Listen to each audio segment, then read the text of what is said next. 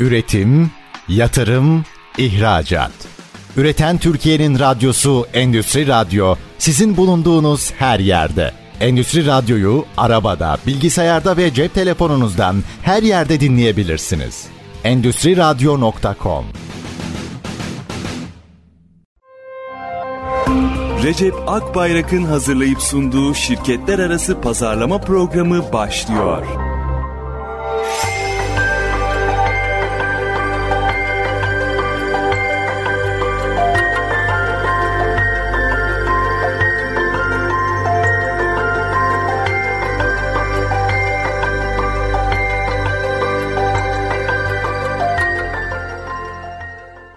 Şirket arası pazarlamadan herkese merhaba. Gözde merhaba. Merhaba, herkese merhaba. Müşteri bulma sanatı kitabının satış raporlarına bakarken yakalandım canlı yayında bu sefer de.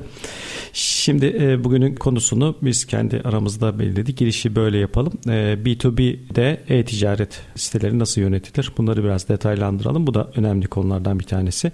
Tabii değerli dinleyicilerimizin e, soru, görüş ve yorumlarına her zaman yer vereceğiz. Şirket arası pazarlamaya sizler isterseniz 0555 169 99 97 WhatsApp hattımızdan dilediğiniz zaman dilediğiniz mesajı gönderebilirsiniz. E, iş dünyasına dair, iş yönetimine dair ağırlıklı olarak B2B pazarlamaya dair her konuyu konuşuyoruz info.recepakparak.com'da mail adresimiz 724 bize ulaşabilirsiniz. Şimdi aslında B2B e, pazarlamada e-ticaret ürünleri neredeyse e, yeni yeni gelişiyor diyelim. Dünyada çok e, yol kat etmiş hemen ilk akla gelen bir iki tane platform var. Pazar yeri olarak yönetilen. E, orada tabii Türk firmaları e, yani eskiden çok fazla çok yoğun olarak yer almıyordu ama bugün itibariyle de e, bunların sayısının arttığını görüyoruz. B2B ürünlerinin e, doğrudan satış e, yapılmasının en büyük zorluklarından bir tanesi temas olmadan satılabilecek ürünün sayısının az oluşundan kaynaklanıyor. Yani mutlaka bir müşteri teması gerekiyor. İşte soru sorulması lazım, cevap alınacak. Belki işte ürün konusunda bir yönlendirme ihtiyaç olacak. Bu nedenle bu, bu ürünlerin doğrudan satışı çok kolay değil. Ama peki olmamalı mı? Asla. E, yani istisnasız her firmanın hani mühendislik çözümleri dahi olmuş olsa yani hiçbir şey satmıyoruz ki durumu bile bu durumda dahi mutlaka bir e, e-ticaret formatında bir sitenin varlığı önemli ve değerli. E, aslında e, biraz bunu mikro siteden beklentimizde eşleştirmeye çalışıyorum. Çünkü biz bir yandan marka yatırımı yaparken diğer yandan da arama sonuçlarını da endeksleyen, internette işte bizimle ilgili bir takım arama sonuçlarında e, bize ulaşılmasını istiyoruz. Ne yapıyoruz? Bununla ilgili web sitemizde, kurumsal web sitemize bazı içerikler oluşturuyoruz. O soru kalıplarına, arama soru, soru kalıplarına uyumlu olarak. Beklentimiz ne? İşte e, doğal olarak da çıkalım. İşte reklam veriyoruz, reklamla da çıkalım. Biz işte tedarik aşamasında da, alternatif tedarikçi aranma aşamasında da bize de ulaşsınlar. Bizden de tek teklif alsınlar. Tabi bu tek başına yeterli asla değil. Çünkü çok e, iş zor, çok fiyat baskısı var. Ama çoğunlukla da zaten e, önceden kararını vermiş alternatif fiyatlar toplayıp dosyasına koymak için alternatif tedarikçi arayan satın almacılar var. Dolayısıyla buradaki beklenti çok yüksek olamıyor. Ama bu masalarda da olmamız lazım. Yani bu tekliflerle dönerken de bizim oralarda da olmamız lazım. Tamam belki e, nihai karar verilmiş işler de var. Ama orada olmazsak e, bir sonrakinde de olamayacağımız gibi bir durum var. Şimdi bir yandan e, zaten bizim pazarlamamızı yaparken en istediğimiz şey e, internet arama motorlarına markamızın adını yazdırmak. Ürünümüzü değil. Ama bu yani %100 herkese geçemediği için bu alanı boş bırakmam adına burada bir mikro site ama e, mikro siteyi e-ticaretle de zenginleştirecek yani e, blog sayfası gibi düşünebilir içeriklerin oluşturulacağı yer tercih edilebilir mikro site yerine e-ticaret sitesi. Burada e, hatta o e-ticaret sitesinin adı e, işte doğrudan markamızla e, entegre olmak zorunda değil. Bu bazen sloganımız bile olabilir. Bu bazen açık açık böyle üç kelimeden oluşan uzun uzadıya nasıl aranıyorsa o hedef bile olabilir. E, bizim ürün ve hizmetlerimiz, çözümlerimiz. Web sitesine gelince orada böyle yaklaşık fiyat aralıklarında verebilen yani biraz bilgi veren yaklaşık fiyat aralıklarında verebilen bir e-ticaret sitesi bize geri dönüşü daha fazla destekler. E, bir de işte hani e, doğrudan her fiyat yazmasak bile e, bir de fiyat arayışı içerisinde olanlar için ne yapılabiliyor aslında? Hani fiyat varmış gibi davranılan içerikler üretiliyor. Hiçbir fiyat olmadığı için de o sitelere gelinip geride çıkılıyor. Dolayısıyla hiçbir şey yazmamak yerine bir aralık yazmak önemli ve değerli. Tüm bunlarla beraber e, bir de tabii pazar yerleri var. Pazar yerlerinde de e, yine o benzer bir yöntemle işte belki döviz bazında her ya da başlangıç fiyatını yazarak e, herhangi bir bu bir projede olsa o projenin yaklaşık fiyatını oraya göstererek oralardan da bilinirliği artacak faaliyetlerde bulunmak mümkün. İnternette hem internet arama motorlarında görünür olmak gerçekten çok önemli. Burada ürünün adı da yazıldığında marka adımız değil ürün adı yazıldığında da üst sıralarda çıkmamızı kolaylaştıracaktır. Evet burada belki bir rakam belirtilse bile B2B'de zaten satın alma tekli adet ya da çok stoklu satın alımlar da olabiliyor. Orada tabii ki değişkenlik göstereceğini burada kullanıcı da farkında. Yani bir adet aldığında ya da aynı üründen 100 adet aldığında bir farklı bir fiyat oluşacaktır. Burada da bizimle temasa geçmesini de kolaylaştırıyoruz aslında orada belirttiğimiz fiyatla. E, muhakkak ki onun üzerinden bir indirim gerçekleşecektir. Tabii alım adetleriyle doğru orantılı olarak böyle e, ancak zaten satılabilir e, ürünler işte ne bileyim kayış kasnak e, işte standart e, kamalar, redüktörler, motorlar ne bileyim kompresörler e, işte e, belli ölçekli makineler doğrudan e, sepete eklenir zaten e, satılabilecek ürünler var. E, bu tarz ürünler için zaten kaçınılmaz. Hani bunu ya hiç zaman kaybetme bunu hemen yap. İşte web siten, e, e-ticaret sitenden yap. Bunu e, işte mutlaka entegre pazar yerlerinden de yap. E, zaten görüyoruz da bunları. Ama işi o kadar ben e, taat mühendislik çözümlerine kadar götürdüm. Yine yap. E, yani böyle bir zaten bunun önemli maliyetleri de yok. Ama aslında asıl beklentin oradan data toplamak. Yani satışa aslında çok da e, odaklanmamak gerekiyor diyorsunuz buradaki online satış kısmına. Sevgili şey, ben de Çetin Üsalan'dan şey yapıyorum. Çok örnek veriyorum. Günlük programcılarımızdan biri ve üstad gazeteci. Ee, onun da çok sık böyle pazarlama tarafında konuklarına sıklıkla açmaya çalıştığı konu sabır sabır deyip duruyor. Peki diyor hani sabretmek mi lazım? Sabretmek mi lazım?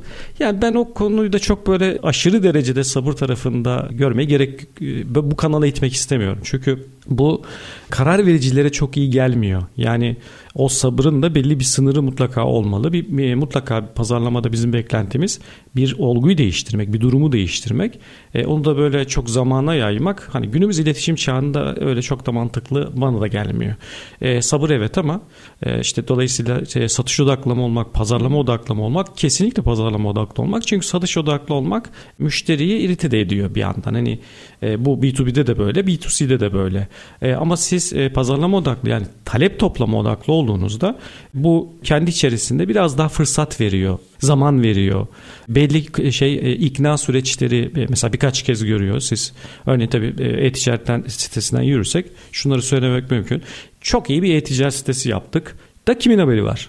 yani burada da gene şey ihtiyaç var ya hani hangi pazarlama iletişim kanallarını kullanacaksın da o e-ticaret siteni ziyaret edilmesini sağlayacaksın? Ve de neden senin e-ticaret siteni? Yani bu kadar pazar yerleri var e, bu kadar e, işte e, ben zaten doğrudan satın alma durumum yetkim yok. Yani mutlaka temas kurmam lazım ve fiyat teklifi almam lazım e, endüstride çok daha yoğunken. Neden ille de olmalıyı aslında o alanı da boş bırakmama yani pazarlamada işte altı kuralı e, var ya işte altı kanaldan minimum karşısına çıkacağız. O kanallardan bir tanesi de bu. Hatta o kadar değerli bir kanal ki bu. E, siz böyle bir e, e-ticaret sitesine sahip olduğunuzda arama internet arama sonuçlarında fiyat arayanlar için alışverişte ara seçeneğine bastığında bir sürü rakibinizden yani şu an e, mesela o deminki örnekten hareketle gidersek bir mühendislik çözümleri için bir fiyat arayan birine alışverişte aradığınızda kuvvetle muhtemel bugün böyle bir şeyin olduğunu zannetmiyorum bir numarada çıkacak. E bundan daha büyük bir yani üstelik bütçeniz sıfır. Hiçbir şey kullanmadığınız bu tarafta. Hani bunu boş mu bırakalım? Bence asla bırakmayalım. Bunu e, işte reklamlarla desteklediğinizde, pazarlama iletişimi desteklediğinizde bunu da bir e, işte lead toplama, data toplama olarak öncelikli olarak gördüğünüzde sürdürülebilirliği açısından da son derece yararlı oluyor.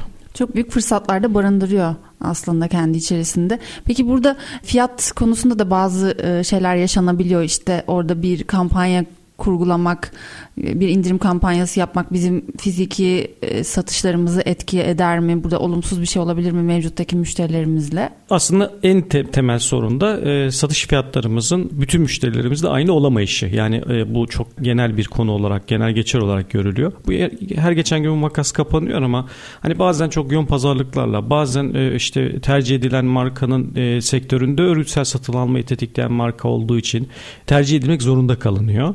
E, işte kaçmasın satış satışta işte birine 3 liraya satılan ürün birine 3,5 liraya birine 3.75'e birine 4 liraya satıldığı için de bu rakamı ifşa etmek o kadar kolay olmuyor. Evet işte onun için bak ben de hani alternatifli fiyatlar açıklamanın bu yönüyle e, mümkün olduğunu e, altını çizmek istedim. E, şimdi bu bölümümüzü böylelikle tamamlayalım ama e, şimdi değerli dinleyicilerimizden soru görüş ve yorumlarını hemen e, bir sonraki reklam arasından sonra e, vereceğimizi programımızı böyle devam edeceğimizi hatırlatalım. 0555 169 99 97 WhatsApp hattımız info.recepakbarak.com mail adresimiz. Reklamlardan sonra görüşmek dileğiyle. Üretim, yatırım, ihracat. Üreten Türkiye'nin radyosu Endüstri Radyo sizin bulunduğunuz her yerde. Endüstri Radyo'yu arabada, bilgisayarda ve cep telefonunuzdan her yerde dinleyebilirsiniz. Endüstri Radyo.com Şirketler arası pazarlama programı reklam arasının ardından devam ediyor. B2B pazarlamayı konuşuyoruz, iş yönetimini konuşuyoruz ve dinleyicilerimizden gelen soruları yanıtlıyoruz. Sizler de 0555 169 99 97 numaralı WhatsApp hattımızdan bize ulaşabilirsiniz. Sorularınızı, yorumlarınızı, önerilerinizi bekliyoruz. Bugünkü ilk kitap hediyemizi de bu bölümümüze başlamadan önce verelim. Müşteri Bulma Sanatı kitabını hediye olarak almak için bir dakika içerisinde info.recepakbayrak.com'a mail kitap yazarak gönderebilirsiniz. İlk gönderen gelen dinleyicimize kitap hediyesini ileteceğiz. E, şimdi dinleyicilerimizden gelen sorularla programımıza devam edelim. Dün bir dinleyicimizden e, gelen ve bizim e, okumayı atladığımız aslında mesajlardan biriyle başlayalım. Her zaman soru sorulmaz ama arada hal hatır sormak lazım. Sevgili kardeşim Recep Bey'e selam ve sevgilerimi sunuyorum. Gurur duyuyorum. Başarılar demiş. Eskişehir İzci Madencilik'ten Cengiz Bey. Cengiz benim kuzenim, kardeşim. Ee, bizim e, çocukluğumuz çok e, değerli günlerimiz oldu. Biraz uzak düştük birbirimize. Radyonun da böyle güzel e, şeyleri var işte. Eskişehir'den İstanbul'a böyle köprü kurduruyor. Çok hoşuma gitti. Çok teşekkür ederim. Şimdi kendisiyle bunu hiç konuşma fırsatımız olmadı diye hatırlıyorum. Şimdi canlı yayında ben Cengiz hakkında bir konuyu paylaşayım. Yıllar önceydi. Hepimiz ikimiz de çocuk da sayılacak yaşlardaydık. Cengiz kendisi bir denizcilik sektörüyle ilgili bir sektörel dergide e, işe başlamıştı reklamcı olarak. Dolayısıyla sektöre benden önce başlamış oluyor. Yani ben e, yıllarca işte sektörel yayınlar çıkardık. Bugün işte çok şükür e, bu işin radyosu tamam televizyonuna doğru gidiyoruz.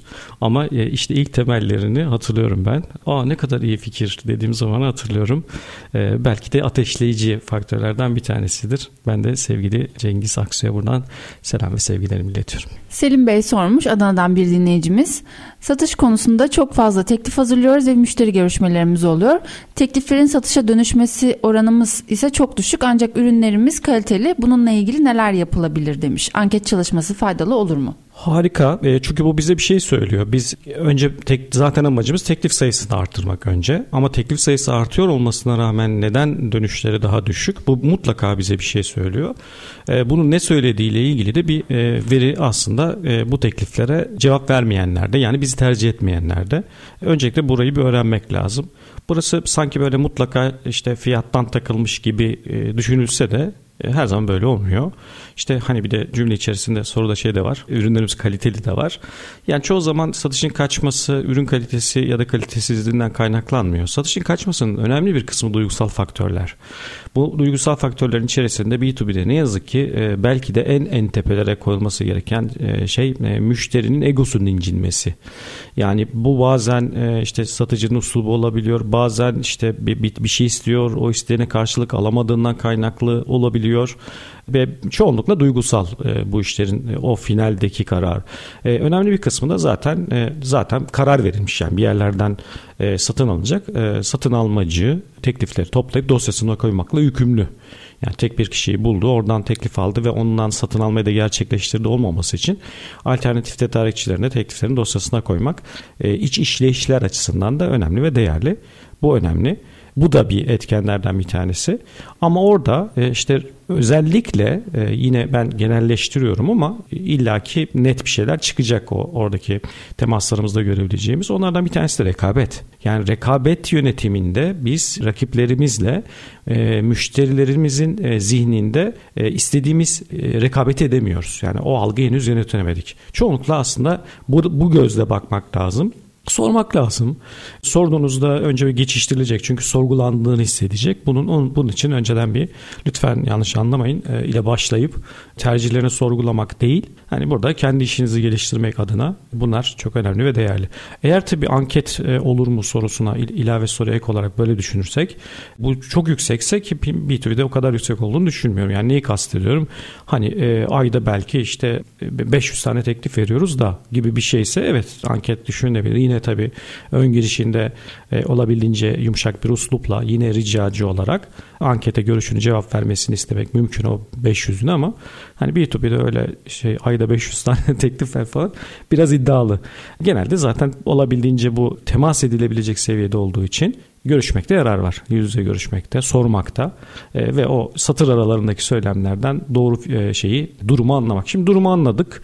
E, benim çoğunlukla diye düşündüğüm yer olan, öngörüm olan rekabet yönetimi. Yani işte rakibin işte sizden daha kaliteli olduğunu düşünüyor. Halbuki öyle değil. İşte pazarlama bunun için var. Yani o e, müşterinin, potansiyel müşterinizin zihnindeki yerinizi, markadaki yerinizi değiştirmek için, o algıyı yönetmek için pazarlama yapıyoruz. E, peki bu anket çalışmaları e, firmanın kendi tarafından mı yapılması daha uygun ya da faydalı olur ya da üçüncü parti bir pazar araştırma ajansı tarafından yapılması mı? Bir kere ya da sonuçları etkiler mi diye de ekleyeyim. Şöyle etkiler evet çok haklısın. Sonuçları şöyle etkiliyor. Belki de doğrudan kendisine söylemekte böyle e, çekineceği şeyleri evet yani üçüncü taraf özellikle de bir ajans kimliği olan bir araştırma şirketi kimliği olan birinin söyle, birine söylemesi biraz daha kolay. Ama işte hani bu sayı böyle 3 ile 5 ile 10 ile sınırlıysa hani bu, bu da çok değecek bir şey değil. Onun için böyle bir doğrudan kim teklif verdiyse orada bütün e, yumuşak uslubunu takınarak ilk e, söylemi ama adetler büyükse evet e, dışarıdan hizmet satın almak daha doğru. Pazarlama çalışmalarını yapan ve hiçbir çalışma yapmayan firmaların arasındaki farklılığı net olarak ortaya koymak mümkün mü? Tanınırlık ve karlılık gibi Bursa'dan bir dinleyicimiz sormuş Gökhan Bey. Teşekkür ederiz. Kesinlikle mümkün. E, iş çünkü daha zorlaşıyor. Hiçbir şekilde e, teması pazarlama iletişimi olmayan, bütün temasını doğrudan satış ekibiyle e, sağlayan şirketle sahada satış elemanından önce pazarlama iletişimiyle sahada sürekli gözüken bir marka arasında en temel e, farklılık bir kere e, marka değeriyle fiyatının biraz daha rakiplerinden yüksek olmasına rağmen tercih edilmesiyle çok net ölçebiliyoruz. Yani fiyata dayalı rekabetten daha az etkileniyor. Hiç etkilenmiyor öyle bir şey yok. Mutlaka herkes etkileniyor. Biz toplum olarak pazarı seviyoruz. Ee, eğer e, alabilirsek belli indirimler almayı da çok severiz. E, hele zaten bir pazarlık yaptım hiç kabul etmediler. Yani hiçbir şey inmediler falan. Aslında yani satın alma adına böyle o kadar çok istiyor olmamıza rağmen sırf o isteğimiz geri çevrildi inciniyoruz e, ve bir anda hayıra da dönüşebiliyor. Bu değil tabii yani mutlaka e, pazarlık gene olacak ama bile bile bile bile isteye o aradaki farkı isteye isteye ödemelerini sağlamak müşterilerinize evet pazarlama iletişimiyle mümkün. Bu da yüksek e, markayla güçlü markayla e, güçlü marka imajıyla zihinlerinin arka tarafında çalışan bir şey zaten. Pazarlama da bunun için yapılıyor. Bir, e, fiyatınız daha e, yüksek olmasına rağmen, kabul edilebilir seviyelerde yüksek olmasına rağmen güven tahsis ediyor çünkü bu. Yani markasına yatırım yapanın markasına zarar verebilecek bir alışverişe de öyle çok izin vermeyeceği psikolojik olarak çalışıyor. Bu yönüyle bir numaraya bunu koyalım. Ama bunun dışında başka faktörler de var. İşte çok sık tekrar ettiğimiz için sadece yüzeysel geçeyim. İşte telefonu açtığınızda telefona çıkarma oranınız potansiyel müşteri için söylüyorum. Randevu istediğinizde de randevu alma oranınız yüksek olur. İbrahim Bey sormuş. Firmayı bırakmış, terk etmiş müşterileri geri kazanmak için neler yapılabilir? Sorularımız çok şey, çok iyi geliyor. Teşekkür ederiz. Bu aslında biraz böyle uzun uzadıya gider miyiz? Ne kadar vaktimiz kaldı? Bu soruya buradan mı girelim? Ee, bunu bir daha mı gündeme getirsek? Şimdi e, bir buçuk dakikada bunu yapmak şey değil. Ee, aslında ben bunu tekrar açarız. Bu nefis bir şey. Bu iki dakika, bir buçuk dakikaya, bir dakika şu an sığacak bir durumda değil. Bunun çünkü çok fazla. Ben girişini bir yapayım. Sonra e, şey tekrar döneriz. E, işi en çok e, zorlayan faktör zaten burası. Burada yapılabilecek işte en küçük bir hata işi daha zorlaştırıyor. Yani küsmüş bir müşteriyi döndürmek hiç ellenmemiş müşteriyi tercih edersin. Yani onun için bu noktaya getirmemek, bu niye öyle oldu ya bir baya bakmak, bunun derinlemesine incelenmesini, analiz etmesini e, bir sonraki bölüme bırakalım. O zaman reklam arasına gitmeden önce bir kitap hediyesi daha verelim. B2B pazarlamayı anlatan Müşteri Bulma Sanatı kitabını hediye olarak almak için bir dakika içerisinde info.cepakbayrak.com'a kitap yazarak gönderebilirsiniz. İlk gönderen dinleyicimiz kitabın sahibi olacak. Şimdi kısa bir reklam arası rica ediyoruz. Reklamlardan sonra görüşmek üzere. Üretim, yatırım, ihracat. Üreten Türkiye'nin radyosu Endüstri Radyo sizin bulunduğunuz her yerde. Endüstri Radyo'yu arabada, bilgisayarda ve cep telefonunuzdan her yerde dinleyebilirsiniz. Endüstri Radyo.com Şirketler arası pazarlama programı devam ediyor. Dinleyicilerimizden gelen soruları yanıtlamaya devam ediyoruz. WhatsApp hattımız 0555 169 99 97'den bize ulaşabilirsiniz. Reklam arasından gitmeden önce bir soruyu yanıtlıyorduk. Yarım kalmıştı. Şimdi ona devam edebiliriz.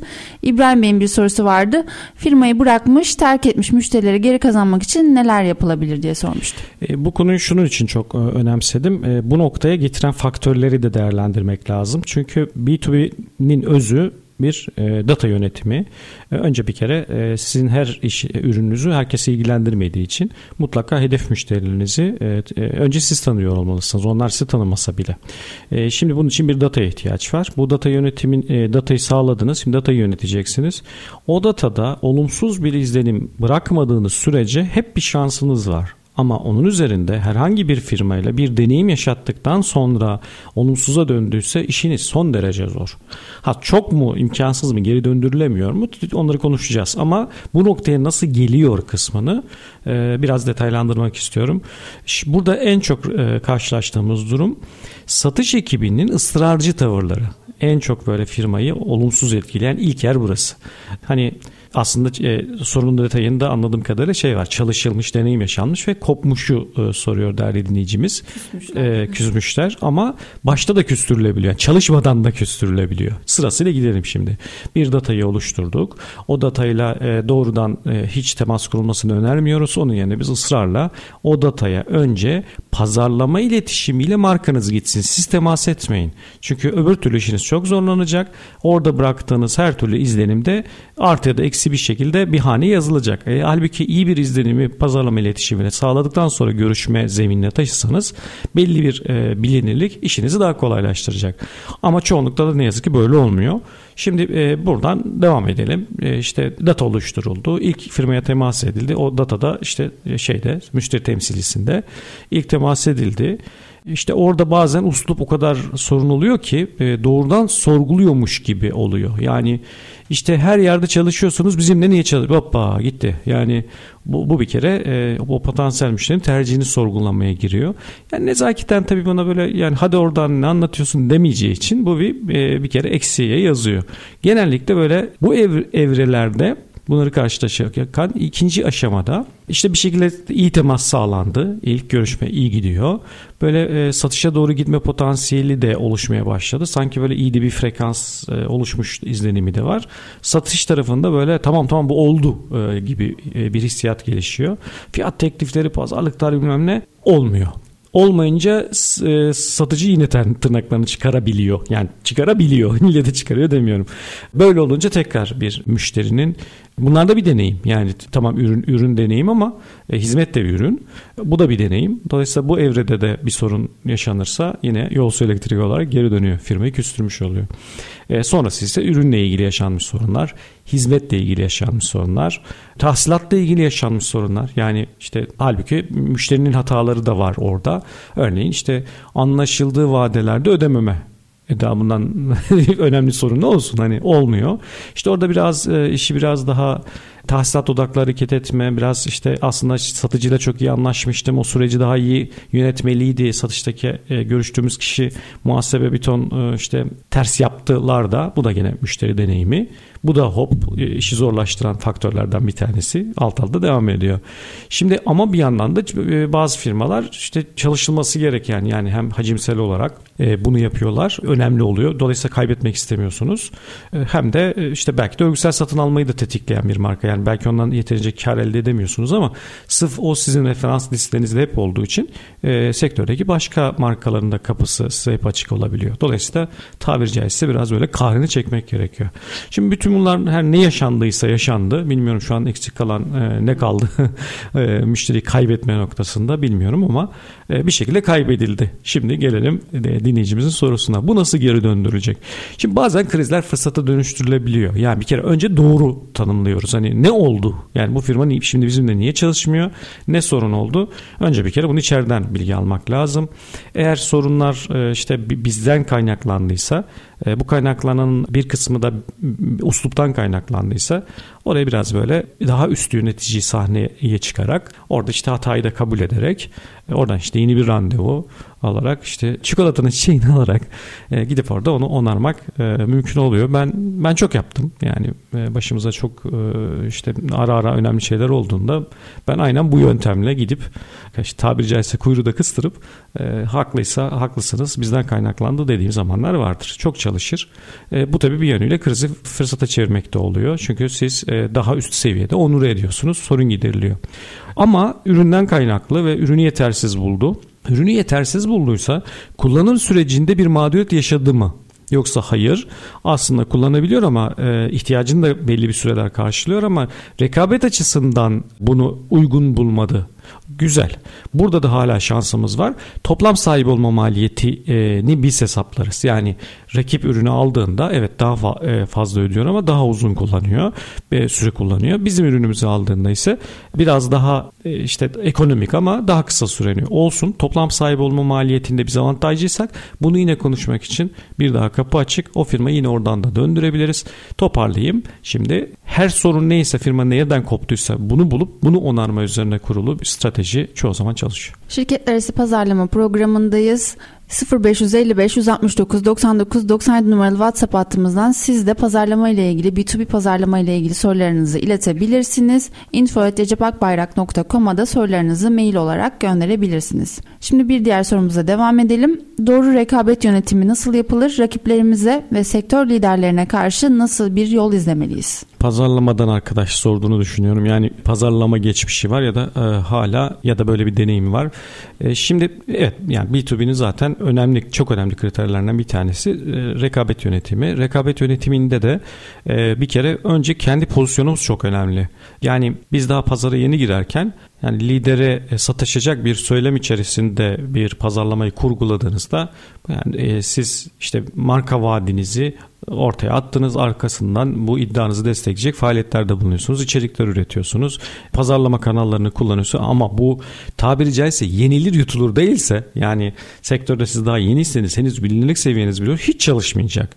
Hadi diyelim ki yani öyle bir yerden gittiniz ki fiyatı çok fazla e, yani kar marjının çok iyi olduğu bir sektörde bir ürün yakaladınız e, bu üründe işte kar marjı zaten çok iyi olduğu için siz de daha e, daha az karlarla sizin giderleriniz o seviyede değil. Buradan yürüdüğünüzü varsaysam bile e, bir gün e, rahatsız ettiğiniz seviyeye geldi an itibariyle orada liderin yapacağı minicik bir hamle hop sizin bütün e, pazarlama kurgunuzu sıfıra düşürebilir.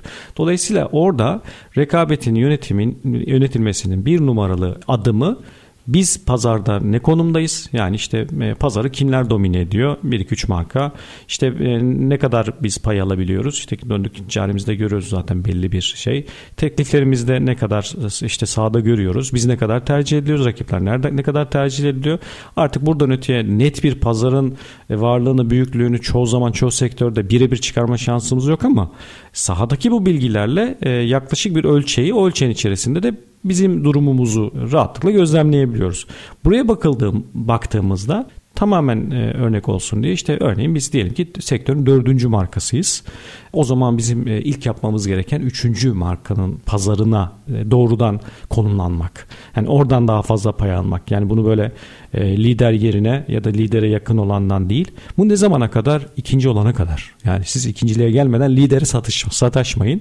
Bunu yönettiğiniz sürece en doğru rekabet yönetimi oluyor. Peki yani iyi de sıfırdan başladık o ne olacak? Hani hiçbir şey yok diye düşündüğünüzde ya da sektörde o kadar e, durum e, vahim ki bir, bir sadece bir marka var. İşte o tabiri caizse aldı götürdü. Geri kalan işte 3-5 markada biz e, hani çok azıyla yetinmek durumunda kalıyoruz. İşte bu zaman biz gerilla marketing dediğimiz yani lideri rahatsız etmeyecek bir farklı bir alana rekabeti taşıma. Biraz örnekle açmaya çalışayım. Aslında pazar aynı, e, ürün de aynı ama ürün farklı sektörlerde farklı farklı şey kullanılıyor. Kullanılan ürün, ürün aynı ama aidiyet olarak bakıldığında dili değiştirirseniz siz ya da ürün segmente edildiğinde Örneğin bir fabrikaya gittiğinizde e, sizin ürününüzün ürünlerinizin de aynı pazar lideri gibi e, sektörü komple domine eden gibi çok birçok yerde farklı farklı kullanılıyor olabilir. Ama orada değil de ürünleriniz içerisinde bir tanesini kendinize koçbaşı yapıp diğerlerini kullanmaya devam etsin. Sizinkini e, kullansın. İşte o hem bir deneyim yaşama fırsatı versin potansiyel müşteriye hem de sizi yavaş yavaş kendi içerisinde o fabrikaya girme ve orada kalıcı olmanın ilk adımını sağlamış olsun. Bu hizmette de yapılabilir, üründe de yapılabilir bir şey. E, bu çünkü ilk etapta böyle çok da önemsemeyecektir e, lider. Yani önemsemekten kastım şu değil. E, yani bununla ilgili hamle yapıp yapmamasını konuşuyoruz. Yani bir hamle yapmayacaksınız zaman kazandınız. Yani çok rahatsız edilmeyecek bir yere ise büyük de olduğu için o bir, bir anda tabii büyüklük işte işin hantallığını da beraberinde getirdiği için esnek olamayacak.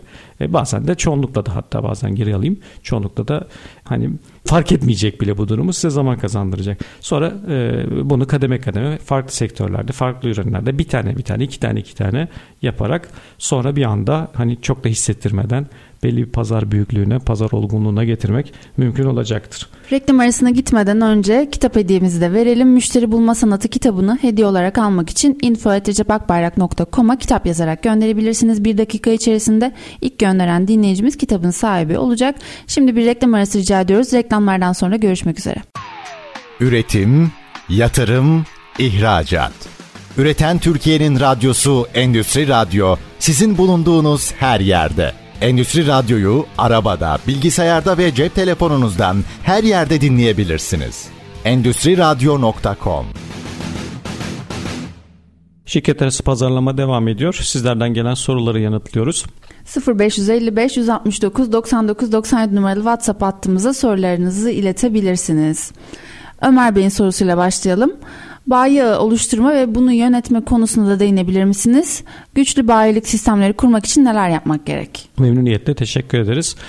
Ee, bir kere e, bayi hemen işte biraz yol kat etmiş e, artık kendisinin dışında da birilerini satmasını arzu etti. Hemen her işletmenin ilk aklına gelen yöntem. Ben de ısrarla hani bunu bayilikle mi e, büyütelim yoksa kendi kadromuzu kurarak mı kısmını bir, bir tekrar bir sorgulamak isterim. Her daim ben bu tarafına bakmak istiyorum.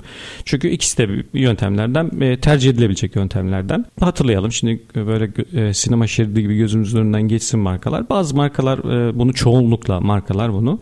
Bayilik yöntemiyle e, daha sahaya yakın olmayı tercih ederken e, bazıları da kendileri işte doğrudan işte şubeler açarak bunları kendi personelleriyle yapıyor. E, yine aynı şekilde işte home ofislerle e, süreci yönetiyor. Ben ikinciyi daha çok tercih ediyorum aslında. Yani böyle kendim yapabiliyorsam eğer bu kendi adıma değil de öneri olarak söylüyorum. Kendimiz yapabiliyorsak eğer o zaman hem işte kontrol hem e, satış yönetebilme açısından önemli ve değerli bence bu tarafı. Yani ama bayilikle ilgili çeşitli zorluklar var. E, sorun içindeki detaylar gibi. E, o zorlukların en temelinde de bir kere e, bayinin böyle bir bayi adayının an itibariyle böyle bir isteğinin olmayışı. Yani o bayileri önce bizim e, bulup bulduktan sonra işte görüşüp onları ikna etme evreleri var. Ama bir tek biz değiliz. Yani çok fazla bunu e, sahada yapmak isteyenler var. Böyle olunca da iş daha da zorlaşıyor. Bir görüşmek zor. Ee, işte görüştünüz ikna etmek zor. İkna ettiğiniz e, yani el, e, doğrudan bir satış yapacaksanız eğer çoğunlukla da iş çıkış noktası e, işte bayiye satış yapalım üzerine kurulu oluyor. Orada da işte şu kadar bayiye şu kadar stoklu mal versek totalde bir anda bu sene şu kadar ciroya gideriz gibi bir bakış açısı. Bayiler de bunu sevmiyor tabii. Yani böyle önce bayi ne ister? Kolay satabileceği bir ürün ister. Kar marjı e, bundan sonra gelir. Yani kolay satabildikten sonra daha çok kazanayım arzusu oluşur ama e, önce mesela yani satıp satamayacağında ciddi tereddüt ettikleri bir şey böyle yarı yarıya sat da yarısı senin falan deseniz de e, öyle orada bile ciddi tereddütler oluşabiliyor.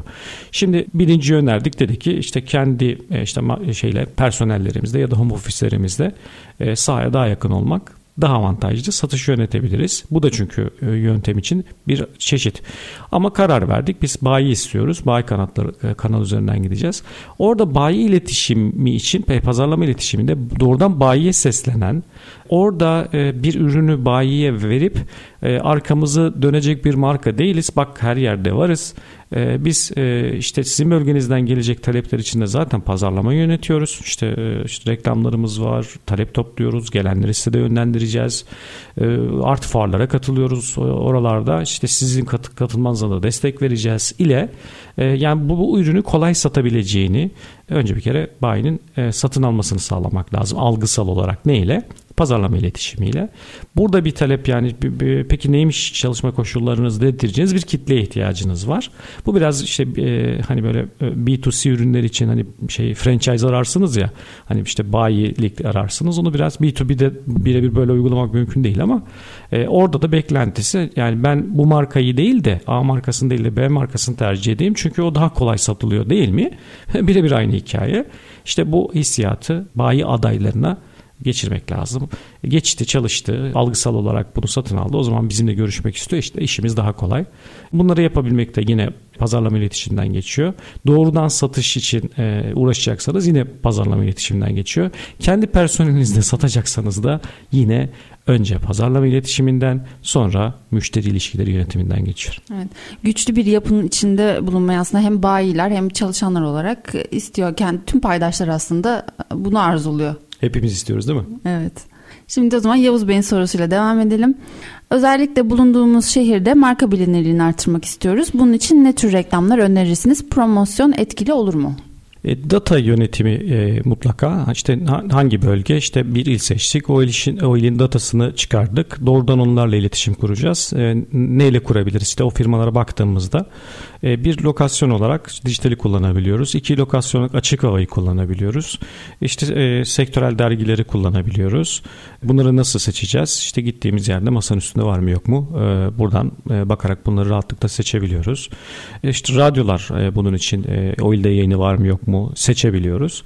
Fuarlar tabii hani sadece reklam kanalları değil fuarlar önemli. Ve tabii ki hediye. Yani ona promosyon değil de hediye diyelim daha sevimli oluyor.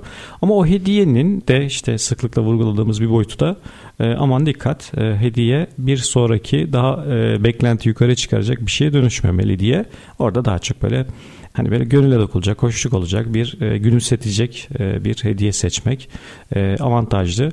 Promosyondan kasıt eğer e, ürün ise yani işte al bunu kullan bu kadar da sana şey vereceğiz. Evet bu e, pazarlama e, iletişiminden müşteri ilişkileri yönetimi aşamasına geçtiğiniz yerde olur ama bir talep oluşturmadan e, işte bir ürünü hediye olarak gönder al bunu işte kullan aman yani bir şey e, insanoğlu bedava aldığında bir sonraki adımda tekrar onu şeye dönüştürmeyi hiç sevmiyor.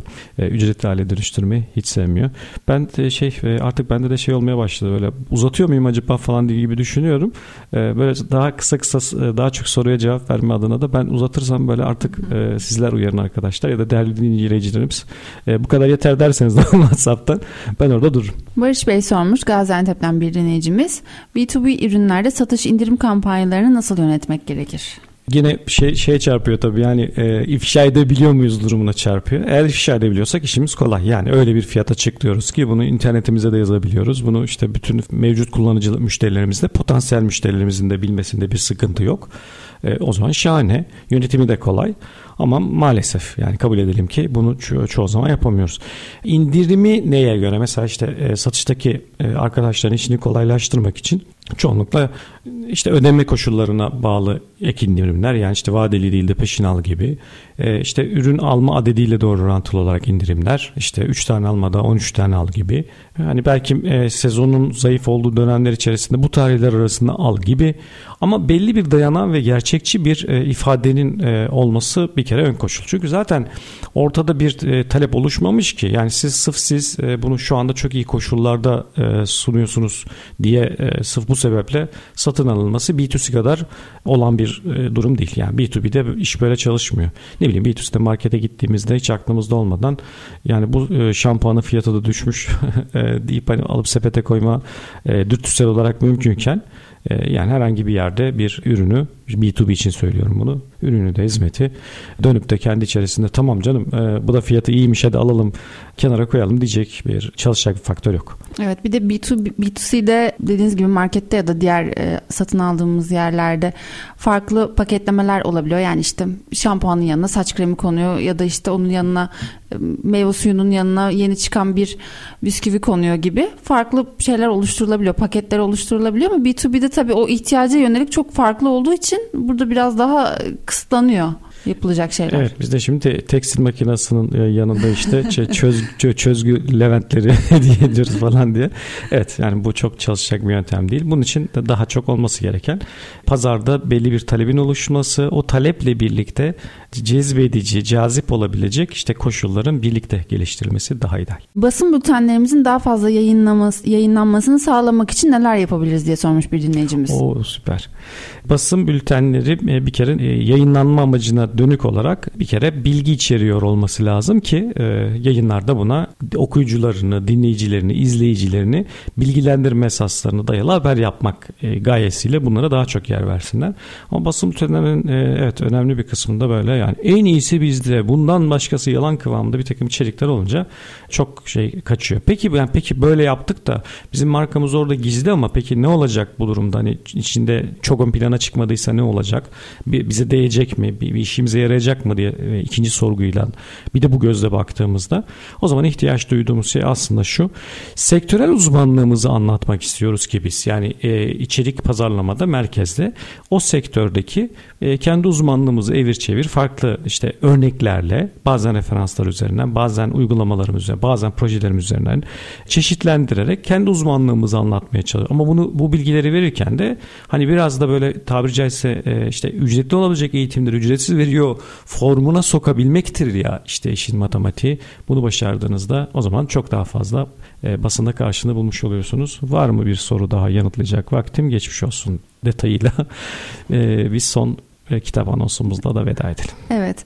Bugünkü son kitap hediyemiz için info.ecebakbayrak.com'a kitap yazarak gönderebilirsiniz. İlk gönderen dinleyicimiz B2B pazarlamayı anlatan Müşteri Bulma Sanatı kitabının sahibi olacak. Bugünlük bizden bu kadar. Yarın tekrardan görüşmek dileğiyle. Hoşçakalın. Hoşçakalın.